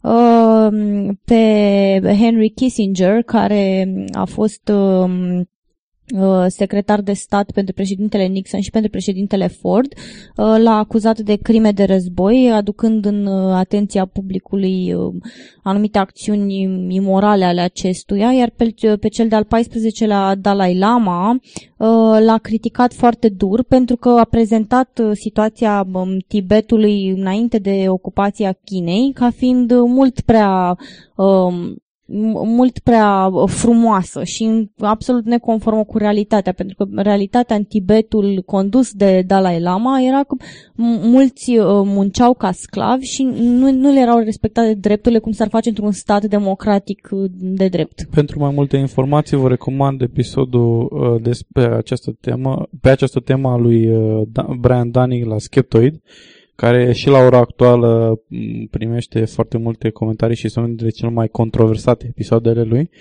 Uh, și prezintă acolo destul de bine uh, ce se întâmplă pe acolo.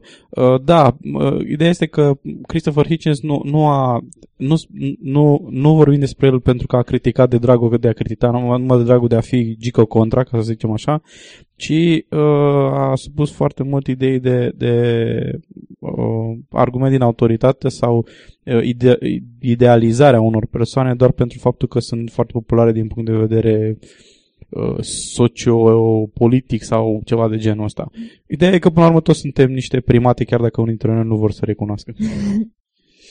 Ok. Uh, următorul subiect. Următorul subiect este despre taxarea vrăjitoarelor, dacă tot am vorbit despre practici pe baze mistice. Ai, ai grijă ce spui că acum o primești vreo trei blesteme în direcția ta? Da, nu mă deranjează. Chiar îmi pare rău că... Se leagă nu... cu unile. Uh, chiar îmi pare rău că... că... Se despart apele. Uh, e bine dacă nu mi se rup. Ideea este că uh, în, la sfârșitul anului trecut a apărut uh, tot felul de, de discuții în urma evenimentelor cu Oana Zăvoranu și așa mai departe. A apărut și o discuție de ce nu se taxează și de ce nu plătesc impozite vrăjitoarele, dacă tot e așa. Și uh, Alex Mihaileanu uh, ne spune în articolul cu numele Vrăjitoarele au dreptate de ce să plătească impozite biserica plătește. Acestea fiind puse cu semn întrebării, dar adicția mea lasă de dorit. Uh, și spune așa, mă întreb cum se face de a au televiziunile atâtea subiecte mișto pe final de an. De exemplu, vrăjitoarele au protestat împotriva impozitării magiei. Acum nu știu dacă era vorba de impozitarea magiei albe, a magiei negre sau a magiei în general dar argumentul mi se pare superb. Dacă religia nu impozitează, de ce ar impozita statama magia? În fond, nu doar popilor le trebuie har ca să fie popi. Și adevăratelor fiice ale mamei din imagine trebuie, le trebuie har ca să participe să practice ce ori practica ele acolo. În imagine este o doamnă lascivă. O midă. Uh, da, probabil. Lăsând gluma la o parte, doamnele cu multe fuste și cu blestemele pe limbă uh, le zice bine, fraților. Biserica evazionează sub oblăduirea legală a statului român cam 25 de km de autostradă pe an. N-aveți decât să recalculați vorbea lui Cetin în ce vreți voi. În spitale, în școli, în măriri de lefuri pentru bugetare, în siguranță și ordine publică și așa mai departe. Vreți sau nu, țigăncilele au dreptate. Dacă Biserica Ortodoxă Română este scutită de taxe, de ce n-ar fi scutită și instituția magiei? A, da, că nu e considerată un cult, sau mai bine zis, o religie. Bun, în caz în care propun munca să fie declarată religie și să creăm la rândul ne Biserica Muncii Române și să creăm potrivit legii cultelor sau ce lege reglementează lipsa impozitării să nu mai plătim nici noi nimic. Ia gândiți-vă, v-ar strica o leafă cu cel puțin 30% mai mare? Nu. Și adevărul este că are dreptate, uh, au dreptate vrăjitoarele pentru că uh, este un uh, cântec al lui uh, uh, Dan Barker, un fost pastor uh, american care uh, a devenit ateu în timp și el înainte fiind artist și muzician a compus foarte multe cântece pentru creștini și chiar și la ora actuală primește anual diverse cecuri pentru drepturile de autor pentru că au fost cântate melodiile lor, dar între timp de când a devenit ateu și sceptic și gândește rațional, uh, a compus un cântec, unul dintre ele fiind uh, spune ceva, parafrazez acum că nu mi-aduc aminte exact versurile, dar spune ceva de genul că noi suntem într-o criză nasoală, o să crească deficitul, o să crească uh, toate problemele, de da, datoriile și nu o, să, uh, nu o să avem nicio inspirație divină, dar știu ce o să ne ajute, impozitarea bisericilor. Așa că, da, impozitarea bisericii este o idee care, cu care eu personal sunt de acord. Ok, următorul subiect uh, este despre faptul că, conform noului cod civil, este interzisă eugenia, clonarea, manipularea genetică și vânzarea de organe. Și este oarecum mai bine uh, reglementat uh, dreptul la viață privată. Pe scurt, un articol de Lucian Miulescu pe contributors.ro care spune că nou codul civil este un, de un suflu liberal, uh, trecem, trecem foarte repede peste el. Pe mine mă interesează personal uh, mai mult uh, articolul cu pricina, articolele de lege cu pricina. Uh, de exemplu, articolul 58 spune că orice persoană are dreptul la viață, la sănătate, la integritate fizică și psihică, la onoare și reputație, dreptul la respectarea vieții private, precum și dreptul de la proprie imagine. Atenție mare, presa senzaționalistă. Articolul, 3, articolul 60, scuze, persoana fizică are dreptul să dispună de sine însăși, dar dacă nu încalcă drepturile și libertățile altora, ordinea publică sau bunele moravuri, un lucru care este, o, o, este adevărata, um, să zicem, regulă de aur. Pe, păi, stai un pic, că sunt un pic confuză. Cum pot să dispun de mine? Nu pot să vând și un rinic acolo, o bucată de ficat. Da, stai, stai că n-am... De, de unde știi tu că e asta? Tu, tu ai citit articolul, dar ascultorii nici nu l-au citit. Iată ce se spune în articolul 62. Nimeni nu poate aduce atingere speciei umane. Adică, cu alte cuvinte, nu știu ce ar fi. Se interzic asteroizii. Nu, dar nu... Da, și asta e o variantă. Și calendarele maiașe? Da. Uh, aliniatul 2 spune este interzisă orice practică eugenică prin care se tinde la organizarea selecției persoanelor. Atenție mare, nu mai aveți dreptul să alegeți ce parteneri de viață vreți sau sexuali cu cine faceți copii. Deci va, va fi un calculator care va trebui, veți va, da un click și randomly vă va alege un partener ca nu cumva să vă permiteți. Care are distribuirea în licee, știi? Exact. Da. Așa, de total aleatoriu vi se alege un partener care, care nu numai că nu vă este potrivit, dar este ales în așa fel încât să fie uh, pentru a păstra constant materialul genetic. Exact, probabil. exact, da. Uh, se scoate în afara legii uh, variația genetică care apare în mod natural.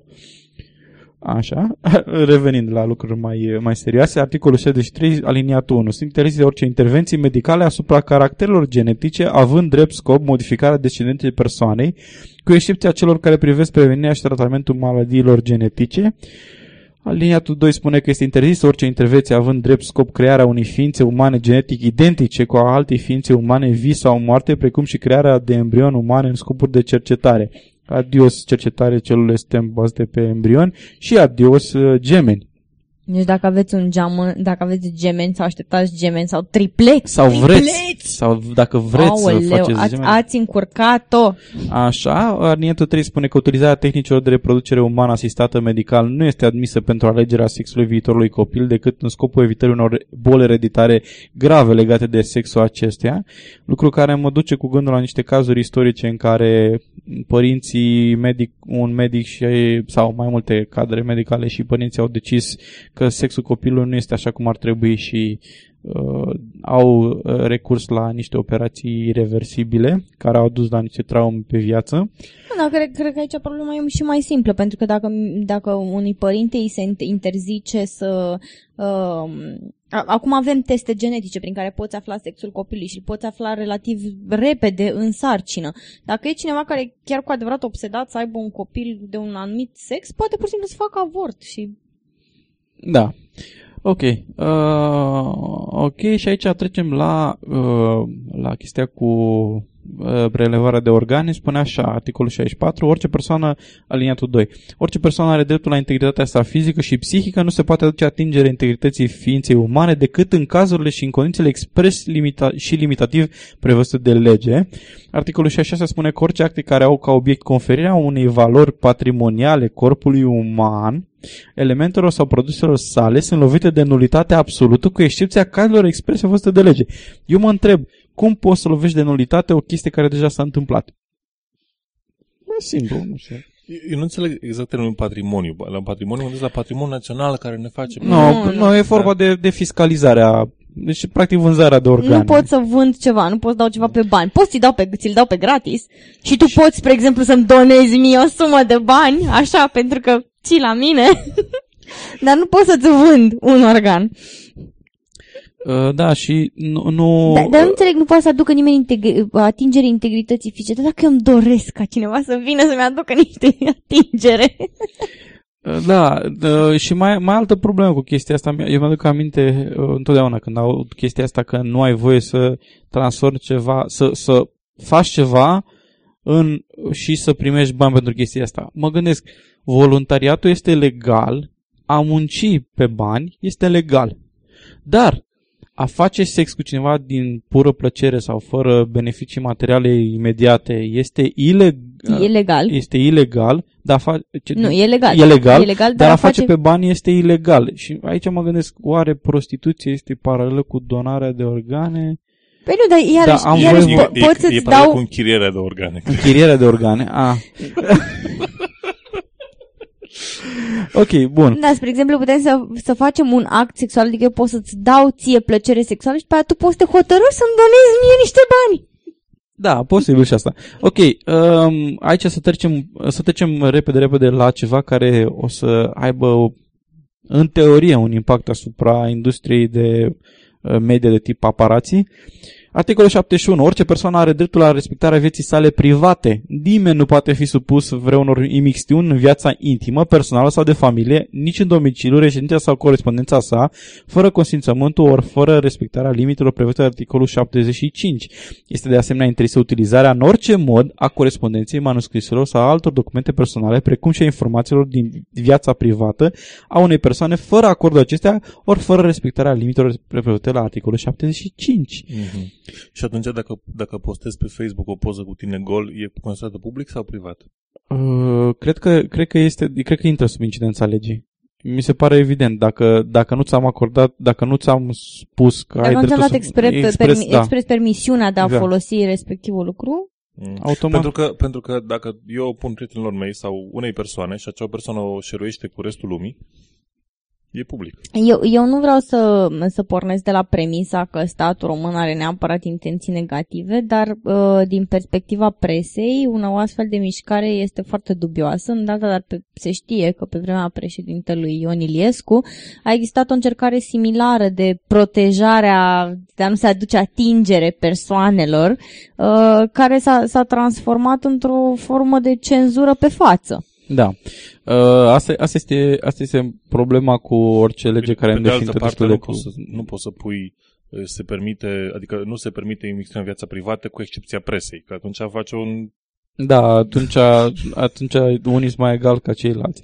Ok. Și atunci stai un pic, pentru că în, în momentul de față și ai și o, o limită neclară între ce, ce înseamnă m, persoane din presă.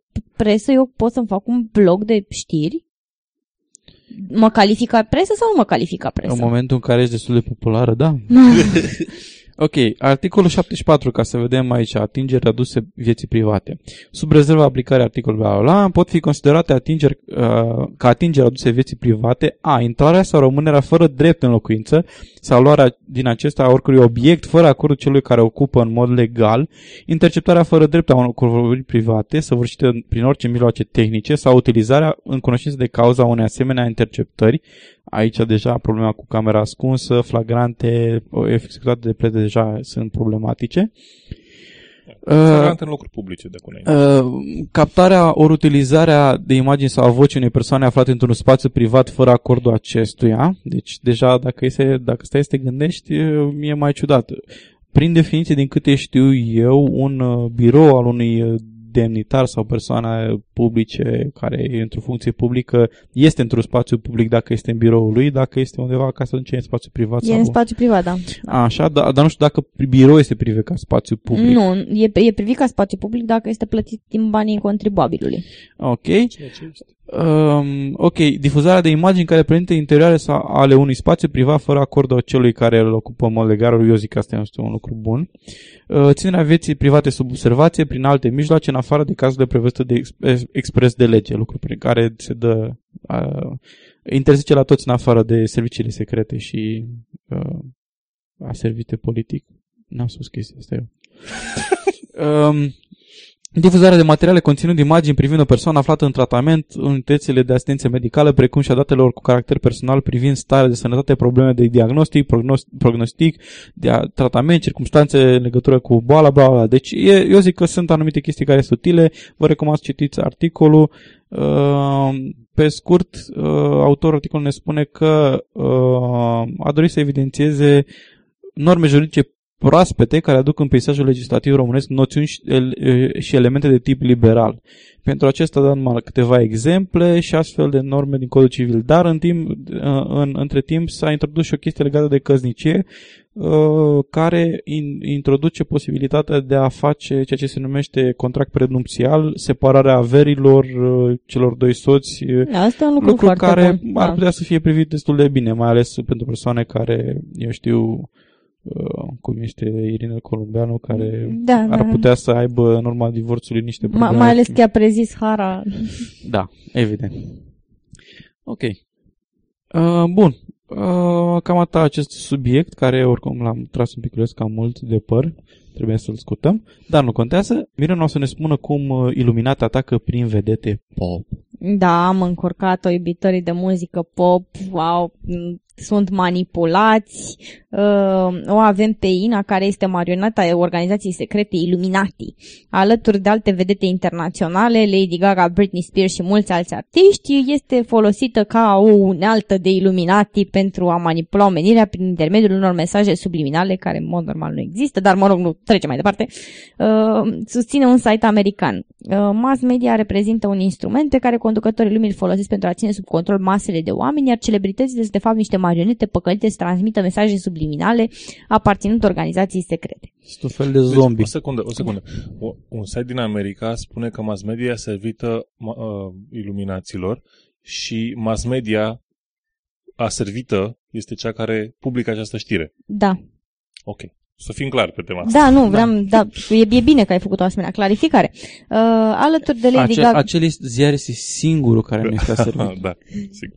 Uh, și bă, modalitatea prin care Illuminati manipulează bă, omenirea, evident, este prin intermediul unor, unor, mm, semn, unor semne, unor gesturi, uh, respectiv acela de a-ți ține degetele în dreptul uh, ochiului drept, uh, un semn uh, care a fost făcut de mai multe vedete uh, pop până acum și evident este Deci când îți pui mâna la ochi ca să te uiți ca printr-un ocean, Da. o, ocean, ochean, Așa, uh, dai în oceanul Illuminati. Ca să zic așa. Exact, Dacă tot am făcut exact. o Te-ai- boacănă te-ai- de exprimare. Te-ai prins. Uh, și pe lângă faptul că avem toate aceste vedete pop săracele manipulate, vai de ele, de Illuminati ca să do their bidding. Uh, de asemenea, am mai avut și un foarte frumos uh, protest antimasonic la BNR. Înainte înainte să să trecem la BNR, eu cred că mas- uh, conspirația nu este între artiști și iluminații, ci regizori, oameni de la montaj și fotografi care îi, uh, îi, le spun respectivilor ce să fac. Uite, asta punem videoclipul tău, uite, așa trebuie să stai ca să te Păi fotografiem. da, păi oricum Deci vedeta acolo e clar e conspirația marionetă. adevărată. Da, păi adevărat. nu, marioneta clar, bă, e Da. cl- clar vedeta pop, adică ea Dar nu nici nu știe știe ce că e face. marionetă, Păi da. nu, nu, păi Ca- logic, de-aia e marionetă. ca o persoană care a mai editat câteva clipuri video ocazional uh, pentru canalul nostru care apropo este youtube.com slash sceptici uh, pe care vă invităm să vă abonați că avem injust de puțin uh, uh, abonați, dar vă spun că într-adevăr la montaj, din montaj se pot face niște chestii extraordinare și într-adevăr cred că Illuminati se se axează greșit pe artiști, trebuie să se axeze pe editorii video Da, da, da, și da. audio. Îți cumperi câțiva editori video și audio și ai terminat povestea. Uh, am avut un protest antimasonic la BNR. Uh, guvernatorul Băncii Centrale, Mugu Isărescu, a fost uh, vizat de acest protest. El participa la forumul bancar român, uh, iar în afara, uh, în fața instituției se uh, protesta de zor. Uh, manifestația a fost organizată de Asociația Victimelor Mineriadelor 1990-1991 din România.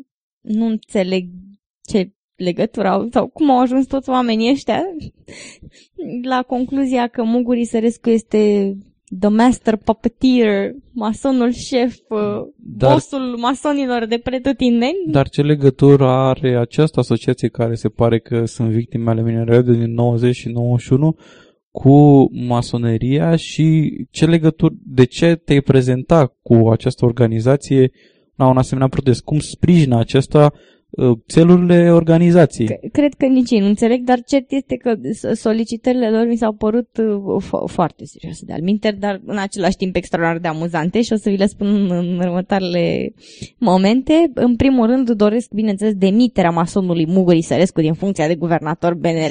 cu criminal. Exact. Uh, denunțarea acordului cu FMI, din ce o să mai plătim pensiile, nu știm. Uh, la punctul 3. Punctul 3 este naționalizarea băncilor și protejarea capitalului românesc. Capitalul românesc care consistă în momentul de față mai mult din datorii, da? Îl, îl protejăm, îl ținem bine sub E cheie. al nostru și E al- nu îl împărțim cu nimeni. Nu-l dăm la nimeni, da? Uh, De asemenea, amânării, amânarea plății datoriilor populației față de bănci până când România va avea deficit bugetar zero. Din această cerere tragem concluzia că cel care a scris acest, uh, această cerere n-avea nici cele mai elementare cunoștințe de economie, dar uh, sau poate mă înșel eu, nu știu.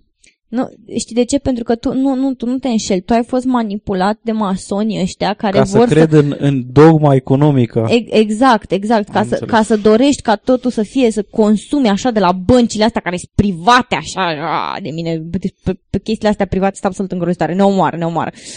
Și de asemenea se mai dorește ca aurul de la Roșia Montană să fie pentru români în Banca Națională. Adică fiecare să primească la naștere o, o cuantă din, o, un quantum din, din totalul de aur extras de la Roșia Montană Da. și să fie proprietarul lui pe viață. Exact. Dar, dar cuanta aia bănesc că trebuie să varieze în funcție de populație. Deci, că, na, dacă o să-ți revină 0,02 grame de aur pe timpul vieții tale să fie ale tale, e bine. Eu zic că e bine. Deci eu, eu mă gândesc Ești bogat cu ăsta. Da. Eu, eu mă gândesc că ar fi foarte bine să ne mai reproducem atâta ca să rămână mai mulți, mai mult aur pentru fiecare și de asemenea propun ca la fiecare bancomat să se facă și un slot ca să se retrage aurul dacă la un moment dat îți dorești, mai ales că toate băncile vor fi naționalizate, evident. Dar problema cu naționalizarea băncilor este că statul nu mai angajează. Deci nu poți să mă- naționalizezi băncile pentru că statul este în freezing de a- angajați. Mai dau, încearcă să mai dea afară, dar apoi să mai angajeze. Păi nu, tu nu înțelegi. Aduci nu. totul sub egida BNR-ului, toate băncile astea care sunt private și ele rele așa pentru că sunt private, evident, le aduci sub egida BNR-ului și toți angajații de la BNR o să ocupe toate aceste sedii. Deci îi îi împarți câte, câte un angajat în fiecare sediu de bancă. Și uh, eu mă gândesc dacă aceste cereri, că văd că ține mult de naționalizare și așa mai departe, dacă nu cumva o inspirație de natură ungară, că știm cu toți ce se întâmplă în Ungaria cu uh, naționalizarea fondului de pensii, de exemplu, lucru care, a, pentru unii e o idee bună, pentru alții care Da. au avut pensii și uh, se gândesc, oare o să mai primesc pensia? Nu cred că e o idee bună, da, na. Poate că așa mă gândesc eu greșit. Tu, tu nici n-ar, n-ar mai trebui să mai permite să vorbești în această emisiune, deci e clar că te- te-au spălat complet pe creier masonii ăștia. Ok, uh, cam atât despre acest, uh, sub, acest subiect. Uh, acum introducem o nouă rubrică uh, în emisiunea noastră. Uh, rubrica, deci odată cu acest noi prim episod din 2012, introducem un, o nouă rubrică uh, care se numește Despre cine vorbim. Care sunt regulile ei? Uh, este o rubrică care vă, vă, vă va antrena pe voi și trebuie să ne spuneți despre cine vorbim, da? așa cum indică și, și rubrica. Câștigătorului putem, îi dăm ocazia să, uh, câștigătorul fiind primul care răspunde corect pe uh, via e-mail, via canalul nostru sau uh, via pagina de Facebook sau pe Twitter. Am preferat să facă pe un, uh, mijloc de, pe un mijloc de comunicare public, adică nu pe podcast.ro pentru ca să vadă și ceilalți că este corect atribuit că Ca să nu fim acuzați că am... da, cam, cam, cam, Lăudăm, a, cam aranjat, am, reprezentanții cam aranjat masoneriei. extragerea, da, cam aranjat extragerea. Um, și acestui câștigător îi vom mai da ocazia, să, dacă își dorește acest lucru, să contribuie cu uh, un, un uh, citat sau uh, un segment pentru următoarea emisiune a, a, a noastră pentru acest segment. Și dacă dorește, putem chiar să uh, înregistre, putem să redăm înregistrarea dacă a făcut audio a segmentului respectiv și să includem în episodul nostru. Deci, uh, Deci faimă, vă, dă, vă dăm faimă. faimă, faimă și bogăție nemărginită. Ok, acum citatul și te voi, vă, aduc, vă aduc aminte, trebuie să ghiciți cine, despre cine vorbim. Avea un nas lung, o mustață respectabilă și o urmă de cicatrice din colțul stâng până la sprânceană. Acest semn distinctiv i-a încurajat pe arheologi în 2005 când au reușit să găsească craniul lui în mulțimea de rămășițe de sub biserica unde fusese îngropat. O dublă indentație deasupra orbitei oculare drepte, nu a celei stângi, a apărut să confirme identificarea din moment ce fiecare pictor care își face autoportretul se vede pe sine în oglindă. Despre cine vorbim? Ok, sperăm să vă placă acest segment și să vă antreneze curiozitatea uh, și uh, să vă facă să căutați pe net uh, uh, informațiile astea. Apropo, este fiind un uh, citat tradus, nu prea o să aveți noroc cu Google, poate că dacă aveți noroc cu... Hai, dă încolo, că nu o să traducă Google Translate mai bine decât traduc eu. Nu, nu, dar va trebui să traducă din, englez, din română în engleză și să nimerească fix Da, aceleași da, da. exprimări, așa Da. că... Dar uh, puteți să încercați. Puteți Avem să încercați. încredere. Avem încredere în voi. Noi zicem că sunt suficiente e, informații. Ok. Bun. Uh, aceasta a fost uh, ultima rubrică mare, să zicem, a, a uh, episodului nostru, uh, dar înainte de a încheia trebuie să dăm un citat uh, obligatoriu, așa că opțional o să prezentăm două astăzi.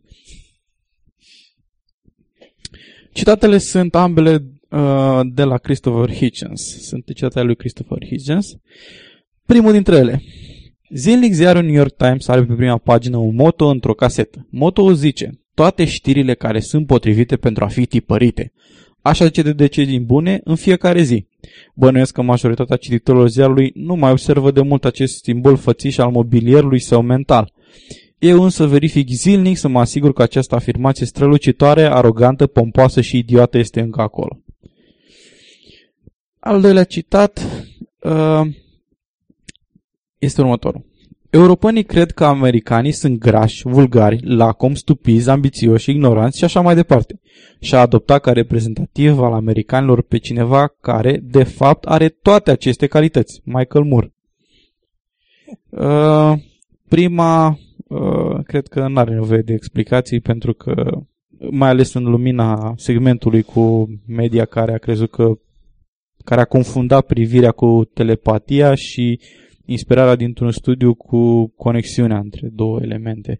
Ok, și a doua uh, are legătură cu faptul că Michael Moore a promovat foarte mult uh, mișcarea conspiraționistă uh, 9-11 sau care pretinde că uh, atacul de la 11 septembrie a fost o conspirație a guvernului american de a distruge turnurile. Uh, și pentru că am avut uh, un... Uh, Ovidiu, eu, eu ți-am zis că ar trebui să nu-l mai lăsăm în emisiune, deci pur și simplu tu, tu Da. vezi că nu, numai mesaje masonice din astea transmite. Oricum, oricum știm că nu- a fost o conspirație a unor arabi care aveau avioane. Da, Ok, uh, și uh, înainte de a, de a face anunțurile de încheiere, pentru că am avut un interviu cu uh, Cristina Rad, o să vă introducem o mic, un mic segment care mie mi s-a părut foarte amuzant uh, din ultimul clip al, uh, de fapt acum deja cred că e penultimul clip al uh, Cristinei, numit You're Gonna Die Eventually și merge ca în felul următor. Warning. The following segment is a joke and contains really lame rapping. Please turn off this video now or otherwise don't complain about being ear-raped. Thank you. Yo, guess what, bitch? This year you're gonna die. So you better say your prayers and kiss your ass goodbye. Cause there's this little planet, he's gonna crash into Earth. And on December 21st, you're gonna turn into dust. I recognize that dudes say that all this is fiction, meant to freak out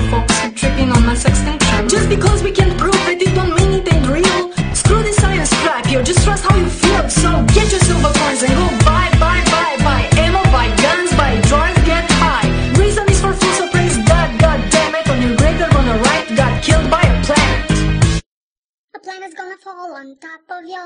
A planet's gonna fall on top of Evident, uh, acest uh, segment are legătură cu predicțiile apocaliptice leg- uh, legate de 2012 că va fi ultimul an al planetei Pământ. Bă!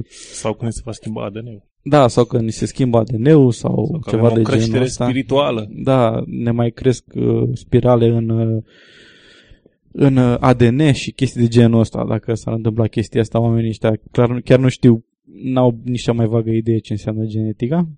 Da, întotdeauna vreau, vreau să fac o singură mențiune. Doar pentru că o să fie, o să dispară omenirea, m- mulți au impresia că se termină lumea. Nu, lumea merge înainte. Adică dacă noi mâine dispărem, lumea merge bine mersi înainte. Câinii o să latre, pisicile o să... Noroc că Mie avem un- legea care interzice asteroizii. Da, Da, da, da. da. Nu avem voie să aducem atingere speciei umane. Bun, uh, înainte de a încheia, vă, uh, vrem să mai anunțăm un singur lucru. Uh, Concurs! Un, un concurs! Yeah, concurs! Ta, ta, ta. Bun, uh, despre ce este vorba? Avem deja, am ajuns la episodul 32 și avem un uh, intro care pe care l-am făcut uh, uh, Când eram tineri. când eram tineri și nici măcar nu aveam echipament, l-am făcut cu un uh, microfon care era L-am aruncat între timp. între timp l-ai aruncat, da? Da. Ok, ca să vă dați Un seama microfon trist. că... Un microfon trist, da? Așa. Um, și din cauza că multă lume ne-a spus că um, segmentul de intro este destul de lung, ne-am dat și noi seama, trebuie să schimbăm. Uh, vrem să organizăm un concurs de idei uh, pentru intro și outro. Uh, evident, intro are uh, niște restricții mai mari, trebuie să fie de cel mult 45 de secunde. Uh, actualul are, un- are un minut. Uh, și mm, puteți să fiți creativi cu chestia asta, evident uh, mai valoros, uh, mai valoros decât o idee de intro este o idee de intro executată și finalizată. Uh, termenul este uh, până uh, la sfârșitul lunii februarie inclusiv, deci în prima emisiune din, uh, Martie. din martie, martie. care este pe 8 martie, vom, uh, vom anunța câștigătorul. Pe 8 martie facem înregistrarea, pe 11 martie o să facem publicarea, o să publicăm acel episod, deci uh, pregătiți-vă și fiți gata până pe 7 martie. Ba chiar ar trebui un pic mai devreme ca să avem timp să le analizăm pe Da, toate. ca să le putem studia. Deci, uh, Finalul lunii februarie. da, până în februarie. Deci până pe 29 februarie, ca să, mai A, simplu. o zi în plus, gratis de da, la univers. veți- Da. da, gratis de la Nu, calendarul gra- gre- g- gratis de la Da. calendarul gregorian. Corect. Da. Uh, Deci până pe 29 februarie inclusiv, până la ora 23.59 și 59 de secunde, puteți să ne trimiteți propunerile voastre. Uh, Puteți să ne trimiteți propunerile voastre pe, pe Facebook, uh, pe Twitter sau pe adresa de e-mail la podcast.sceptici.ro Primim orice idei, nu discriminăm. Pre- da, primim orice idei, nu. dar uh, după cum am zis, uh, o mai valoroasă decât o simplă idee este o idee executată, dusă până la bun sfârșit, uh, cu o condiție foarte importantă. Dacă folosiți muzică și ar trebui să folosiți muzică și cam, cred că este clar cam ce tip de muzică să folosiți, uh, Ave Maria, nu cred că e acceptabil. Fără număr, fără număr, Și de la al- vărugică. Da, exact. Um, Dacă folosiți uh, muzică, asigur, dacă folosiți muzica altcuiva, dacă nu este propria creație, um, asigurați-vă că este, aveți dreptul să uh, o utilizați. Mm, Pentru asta ar trebui să vă uitați să fie uh, licențiată Creative Commons sau ceva similar sau în domeniu public și cu dreptul de a fi modificată, pentru că dacă folosiți un segment trebuie să fie uh, modificată și atunci ar trebui să fie Creative Commons, share alike și uh, Non-commercial. uh, eventual no- non-commercial, dar să, uh, să nu fie uh, care era specificatorul celălalt, mi se pare că no derivatives. Da, deci dacă este cu no derivatives nu e bun. Uh, Dacă e în domeniul public iarăși este ok.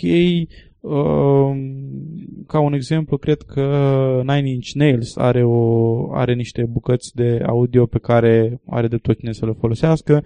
Uh, Sper că vă puteți uh, descurca singuri.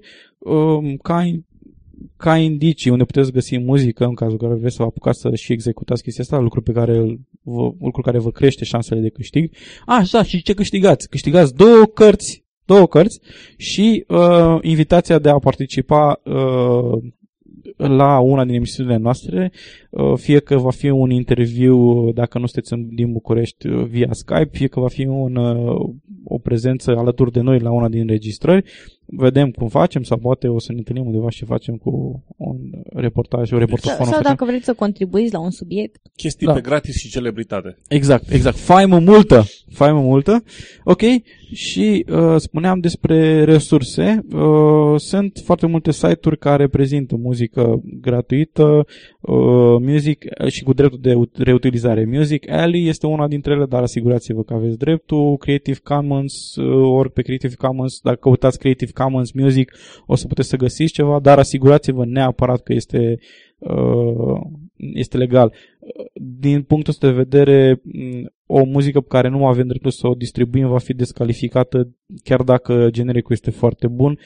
Uh, Dacă va fi singura propunere, eventual vă propunem să reexecutați și uh, ca soft puteți să folosiți ca și noi Audacity uh, și m, din experiența noastră vă recomandăm să păstrați proiectul AUP și cu track-urile separate pentru pistele audio separate, nu le mixați într-un singur într-un singur uh, într-o singură pistă audio.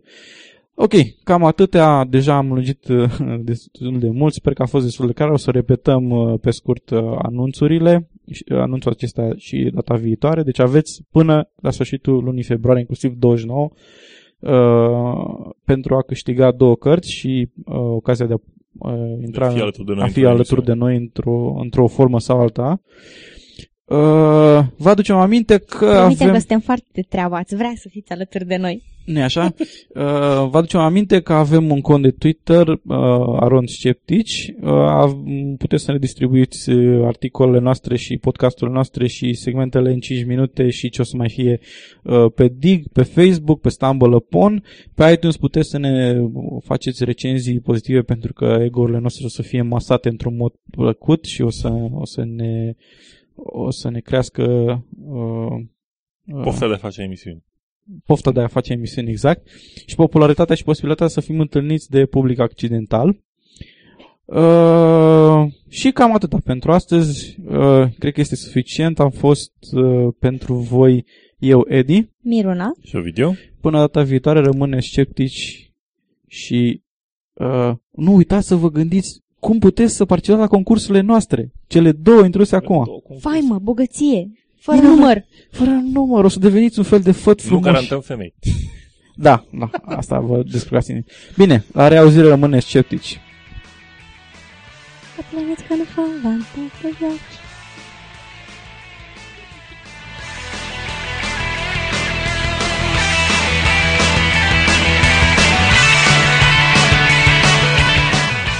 Ați ascultat Sceptici în România, Tema muzicală este melodia Graveyard a formației Liquid Kitchen, oferită sub licență Creative Commons.